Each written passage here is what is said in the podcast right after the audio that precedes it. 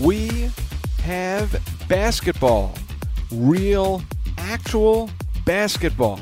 As the preseason is now underway. I cannot wait to like get in here and start to get ready for what I think is going to be an incredible season. We're going to sit down with the man responsible for putting it all together on the courts. I'm just very, very anxious and excited to begin again. Entering his seventh season as head coach of the Philadelphia 76ers, Brett Brown, our guest on this episode of the broadcast. Yes, it has been great to get back in the gym in Camden this week. See a little hoops, guys getting up and down on the floor. I mean, from my standpoint, it's simply been nice to have some fresh storylines to talk and write about. New year, new faces, and with that comes new themes. Although the expectations surrounding the Sixers for better results in the next eight months or so ahead, you can make the case are even higher than what they were this time last year. Brian Seltzer welcoming you back to the broadcast, or welcoming you to the broadcast for the first time if you are a new listener. If you are, either way, regardless of what category you fall into, thank you very much for checking out this episode of the podcast. To subscribe, all you got to do is go to any one of your favorite podcast hosting platforms Spotify, Apple Podcasts, Google Podcasts, TuneIn, Stitcher, SoundCloud, whatever it is. Just type in Sixers Podcast Network, and that will bring you to our feed. And now that the preseason is underway, I think we're probably going to have at least one fresh episode for you each week, if not more. So do be on the lookout. We'll hear from Brett Brown momentarily, but first, it has been a crazy start to the week. Well, I guess the week's almost over now. Perhaps better put, the week started in crazy fashion. You had Media Day on Monday at the training complex. So much activity buzzing. National media members in the house. People like Rachel Nichols, Zach Lowe, Brian Windhorst, Shams Charania. Just really cool to see Camden become a hub of activity for Media Day and hype going into the NBA preseason. So there was Media Day Monday, first practice of training camp on Tuesday. So I want to get started by taking stock of some of the very first impressions we're getting of the 2019-20 76ers. Last we saw Joel Embiid, a tough moment for him, very emotional at the end of Game 7 in the second round against the Toronto Raptors following an offseason of hard work. The big man is ready to rock. My life is a movie. Everything happens so fast, and uh, I don't know. Sometimes I sit back, I'm like, that's that's crazy. Uh, I never thought I would have been in that situation, and I'm really thankful. Joel's got a new do with braided cornrows. Shed some pounds over the summer for what figures to be a really big year ahead. It was definitely a really big summer for Ben Simmons, coming off his first All Star season, and he's now got a new long term deal. I'm happy to be here for another five years. I don't really want to be anywhere else, obviously. Uh, so I'm excited about what, what we have going on. I'm excited about the new guys coming in. Um, I think we have a real special opportunity to do something you know major here. Yeah, and it's been really nice to hear about Simmons and his leadership to the first early part of training camp. That was something that he talked about in his finals press conference of last year, following the second round exit to the Toronto Raptors, trying to become a better leader. And by all accounts, that seems to be the case so far. I encourage you to check out Lauren Rosen's write up on Ben Simmons and his leadership. Along with Ben Simmons, Tobias Harris also inked a contract this offseason. And he's been around a little bit over the summer. He was on the court even before the preseason officially started. It's just been good because you, you see that everybody's open to feedback and open to criticism and just understanding each other personalities, but also understanding each other's game. What can Tobias Harris do in a more featured role? We're going to start to find out a really important subplot for the Sixers this year. You know, I really just can't believe that Al Horford is here. It's amazing that he's in 76ers red, white, and blue. For Horford, the guy who formerly donned the green and white the last couple seasons, the reasons to come on board here for the 76ers were evident. You know, when I looked at uh, the caliber players that, that they had, Joel and Ben and, and Tobias, um, is something that um, that was that was hard to overlook. Right now, spacing is something that Horford and Joel Embiid are working on at the outset of training camp. Josh Richardson, perhaps a not so secret weapon, but he figures to be an X factor for sure, and he's getting to know his new team this week. I think it's a new challenge. So, you know, I'm, I'm super excited to see, you know, where I fit, where, how our team meshes, and uh, I'm always excited for new things and new challenges to, to attack. So, I know it's, it's not going to be easy starting out, uh, but you know, the quicker we can we can figure it out, and the quicker I can figure out where I fit and where I can help, I think uh, it'll be the better. But it's gonna happen. It's just a matter of time. Can't wait. I love that picture of the projected starting five at a photo station on Media Day, just hanging out, spreading good vibes. And one of the first opportunities to see members of that projected starting five and other guys on the roster is going to be this Saturday for the blue and white scrimmage at 76ers Fieldhouse in Wilmington, Delaware, the home of the Delaware Bluecoats of the NBA G League. And then on Tuesday, down at the brand new revamped center, so excited to get back in the building and see all the changes, including that incredible scoreboard. Tuesday, the Sixers are going to host the Guangzhou Long Lions in their preseason opener. That game is going to be at 7 o'clock, and you can look for tickets by going to sixers.com slash tickets. So, about the blue and white scrimmage that's going to be held on Saturday afternoon in Wilmington, Delaware, the idea was conceived in part by Brett Brown, set to enter his seventh season as the Sixers head coach. And before training camp got underway, had the opportunity to sit down with Brett, talk about some of the guys on the roster, his summer activities, his feelings for the year ahead. But the first thing we brought up was the blue and white scrimmage. Why don't we start with where the idea for the blue and white scrimmage came from? What inspired that? We, we have always felt that to conclude training camp, no differently like than you study all week, you, you come and take a test. We, we practice all week. A great way to conclude training camp will be to play. And to have an inner squad scrimmage and let the, the, the, camp, because there's still quite a number of people before you make final cuts, um, 20 to be exact, you have an opportunity to play, you know, a legitimate type of, you know, scrimmage game with your own team. And it can culminate into all the teaching and implementation of defense, offense, whatever, at the end of the week into a fun environment. You know, they can play a game. And so we have played that in different places. Uh, recently at the Palestra, you know, try to like have great interaction with uh, with the fans in the city. And this year, we're really excited to be able to take it to Delaware and just show the the importance and the partnership that we have with our G League program in Delaware. And um, that will culminate the camp and tip off sort of the launching pad of our new season and uh, we're really excited to uh, to bring this event to uh, to our partners down in Delaware.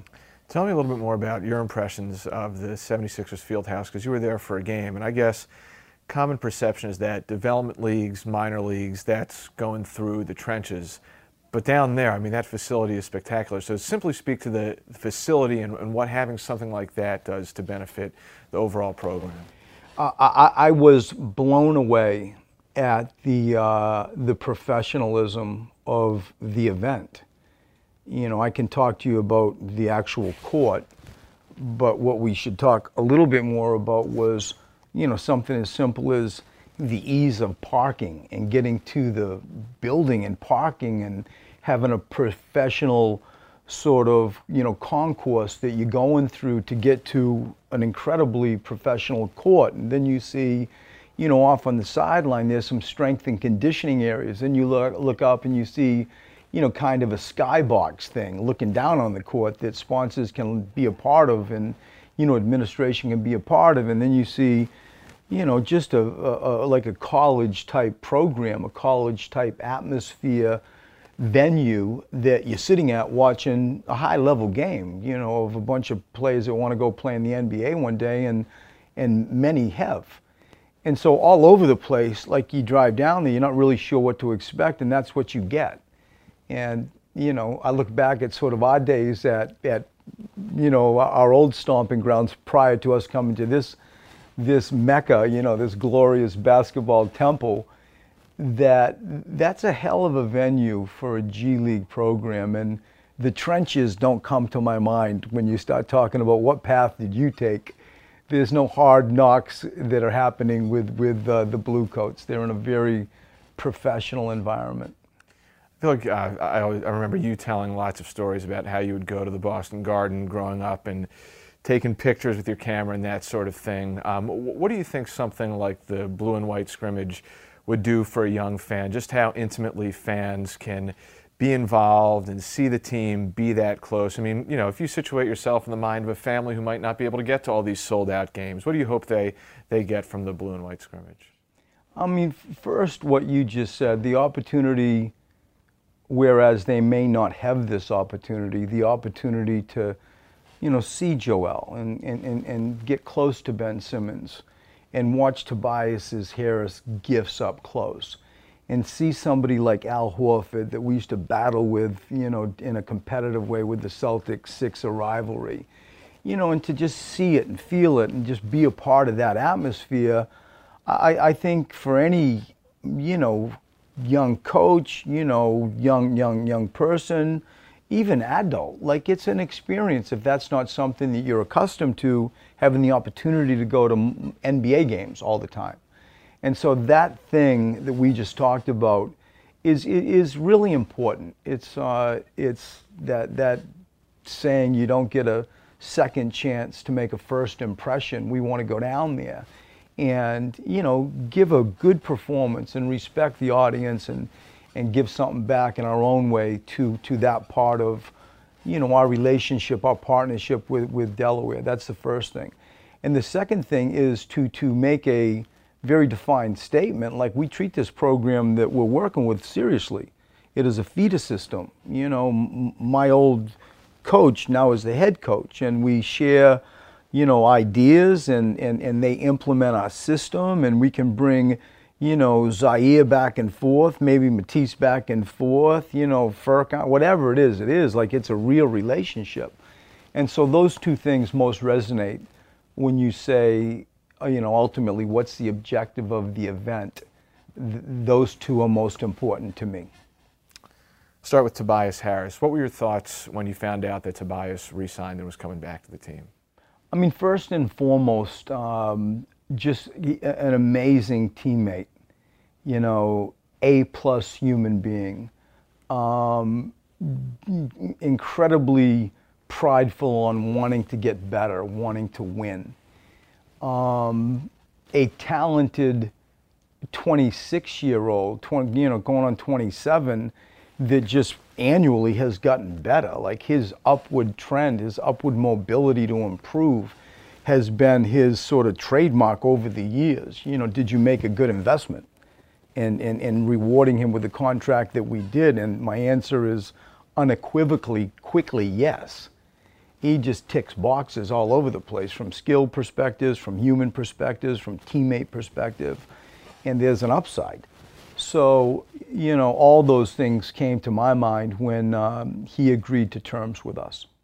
Off the court, like, he's doing these clinics like, not just basketball clinics, like your wellness, yoga. What are you reading when he has like kids there? G- get me uh, some stuff on like what you learned about Tobias, human being off the court that distinguishes him. Well, well, j- j- just go to his charities. You know, g- go to where he invests some of his money. Go to where he invests some of his time. It, it, it's, a, it's a very real snapshot into who he is. You know, he doesn't have to do this stuff. Lots of NBA people don't do this stuff. He chooses to do this stuff. And he feels clearly a responsibility to give back. Like he, there's, there's a piece of him that he's very mindful of this. It's calculated. It's not by mistake. And uh, you know, you give credit to for sure his family, his parents, how he was obviously raised. And then at some point, all of us that have children, they leave the home and the world sort of shapes them. And he's been shaped, you know, by both standards in an incredible way to me. And uh, you know, this is my 20th year now in the NBA, and you've had a chance to see a bunch of different personalities and mindsets, and he, he is as as special as I have been around. Shifting to uh, a new guy, Josh Richardson. Tell us what you know about Josh Richardson. Good people, you know, genuine. There's an authentic part of him that I'm incredibly attracted to. Like you speak to teammates and his old coaches, and I've downloaded them all. You know, anybody that had some level of contact with him, I am always like, what do you think? Like, what can I do to help him? You know, all that type of stuff. And I think the notion that he loves to play defense just love it gets me really going, really excited. He he, not by sort of uh, um, purposeful um, instruction. It kind of just evolved. He ended up maybe Miami's go-to guy last year, and you know, is that who he is? I think at times it can be, but it's not like, you know, for us that's what it's going to be all the time. You got Tobias and Al and Joel and Ben, and like I think he's going to come in and do his thing. He's going to fit in. He's going to play defense. We're going to tap into him when we should. I suspect he's going to have the smallest player on the opposition team guard him. Maybe I'm right, maybe I'm wrong. But like, how do we exploit that? And you know, you combine this just good person, authentic person with that type of mindset and like that type of skill. Talk about a perfect fit sandwiched in between Tobias, Al, Joel, and Ben. That seems to work on paper and in my gut sort of uh, uh, feel, first glance impression, just fine. And for Al now to have him on this this side of the rivalry at this stage of his career, what do you guys get from having uh, Al Horford where on the court, you, off the court? Like, we're really, where do you begin? And you, you you learn a lot about somebody competing against them when the, the, the stakes matter the most. And we have done that with the Celtics. And you, you, you just left those games, that series, the times that, you know, I have coached against him, we've had to game plan for him. Um, it keeps you up late at night. And uh, he, you, you feel like you, you did a few things. You, you took something away from the Celtics that was important to them. And, you know, there is some level of a win in that capacity. Um, then you, you get him with us. And so now he's, you know, under our roof. And you, you've learned over all the years of how he has hurt us offensively, his uh, unique ability to post and pick and pop and play out of like second side deep dribble handoff action, pick and roll action. So like you get that I think he was one of the toughest defensive players guarding Joel for Joel. I think Joel would admit that too. And so, you know, win, win, win. And, and now he's a Philadelphia 76er and uh, sort of like, oh, by the way stuff. He's just like an A plus person. Like he's an incredible locker room guy, a good human being. And, um, you know, just thrilled to be able to uh, have an opportunity to coach him. Uh, ben seems like he has just been very active constantly throughout the summer. Um, how much have you been following uh, his activities, basketball related, and just everything he's done? Went back to Australia for about a month. It seems like he's had a very active summer. He, he has, and, and I have followed it all. You know, from what he's done here in the United States. Uh, I was in Australia while he was in Australia, not in the same city, but in the same country you know, following all the stuff he was doing there with his camps, etc. And you know, he had the the incredible experience of, of signing a max contract, you know, over the course of the summer. And so we easily, you know, said, "This is what we think of you. Here's a max contract." And the the growth that I think that he feels he has to make, and it's true to to first just get better because he's prideful, and he's certainly aware of the responsibility that comes with, you know, that that sort of anointment of we hope to see you for a long, long time, and here's the paycheck to prove it. I think he's had a fantastic summer, meshing all that tough stuff together, and uh, you know, excited to come back and, and, and lead us. Um, our, our standard, our goals are to to hold the trophy up at the end of the year, and uh, you don't cast that sentence out lightly. Um, a lot of it is going to be put on his shoulders. He understands that. We got a great team around him, but he still is our point guard. And, um, you know, I think that he's had a fantastic summer understanding all that stuff while getting better. Some random questions. See, there's still some mud caked on your Jeep. Uh, tell us where is Canadian mud. Tell me about the summer. Where did the mud come from? Yeah, yeah, yeah. We're, we're opening it up. Uh, tell me about the mud, the caked mud, and uh, in the summer and what you guys did. Um, I, I had a fantastic summer with my, my, my family. Uh, I had a chance to go for three weeks in a little beach house uh, in between Adelaide and Melbourne um, and spend some time in Australia in that environment. It's a small sort of fishing village of about a thousand people that empties out in Australia's version of the winter, which is, you know, our version of like October. It's not snow, it's just a little cool. And had a great time there. Uh, I took my 82 year old father whitewater rafting. They, they said uh, he was the oldest person to uh, ever go down this grade five river. Um, there were times that uh, you weren't too sure if this was a wise thing, but it was effectively a, a six and a half, seven hour roller coaster that went and it, went. And uh, as I said, a grade for people who whitewater raft, grade five rapids are sort of the gold standard. And the Jeep that you see in our, our uh, practice facility parking lot still has sort of uh, deep Maine, maybe a little bit Canadian mud cake to it, but that is a reflection, uh, a byproduct of a very deep in the woods experience with uh, with my son and my dad and my brother-in-law and uh, and my young nephew who uh, is a lacrosse player at Holy Cross. It was a family thing, a bonding thing that that challenged some uh, sanity, I have to say, in a in a pursuit down a very rough river.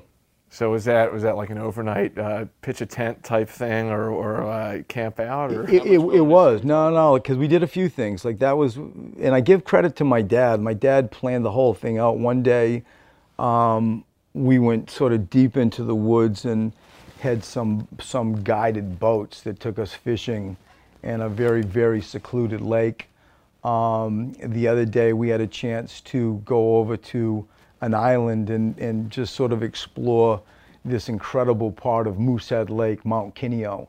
And uh, had a great sort of day exploring that, walking around and just sort of like remote trails. And the other day we had this deep in the woods seven hour whitewater rafting experience. And we were all sort of centered in the uh, upper Maine at Moosehead Lake, Baxter National Park, uh, State Park to be exact. It's tremendous. Um, how you feeling right now? We're about, uh, or, or maybe you can even forecast ahead. How you feeling about everything right now? I mean, th- th- this is my 20th year in the NBA. I'm going into my seventh year here in Philadelphia. And for me, sort of the compass, the, the judgment of like what was your summer like is, is this, is if you can sort of be incredibly excited to wake up and, and, and get into this building and start working, you've probably, you know, gotten through some pains of the Toronto series, the fatigue, the normal fatigue that we all go through in NBA season, the anxiety, excitement of Elton, you know, forming the team that, that he has formed. And just get ready to jump. I cannot wait to like get in my Jeep, albeit dirty with mud, and uh, get in here and start to, to, to get ready for what I think is going to be an incredible season. And uh, I'm just very, very anxious and excited to begin again. Love that focus from Brett Brown. Love hearing stories from the head coach back for year number seven on the 76ers sideline. Hope you enjoyed this edition of the podcast. Again, new episodes are going to be coming more frequently now that the preseason is here. We'll also have our rewind episodes for you the day after every game, recapping all preseason and regular season, plus, hey, postseason games too. So be on the lookout. The feed's going to be more active starting right about now. Talk to you next time here on the broadcast. See you.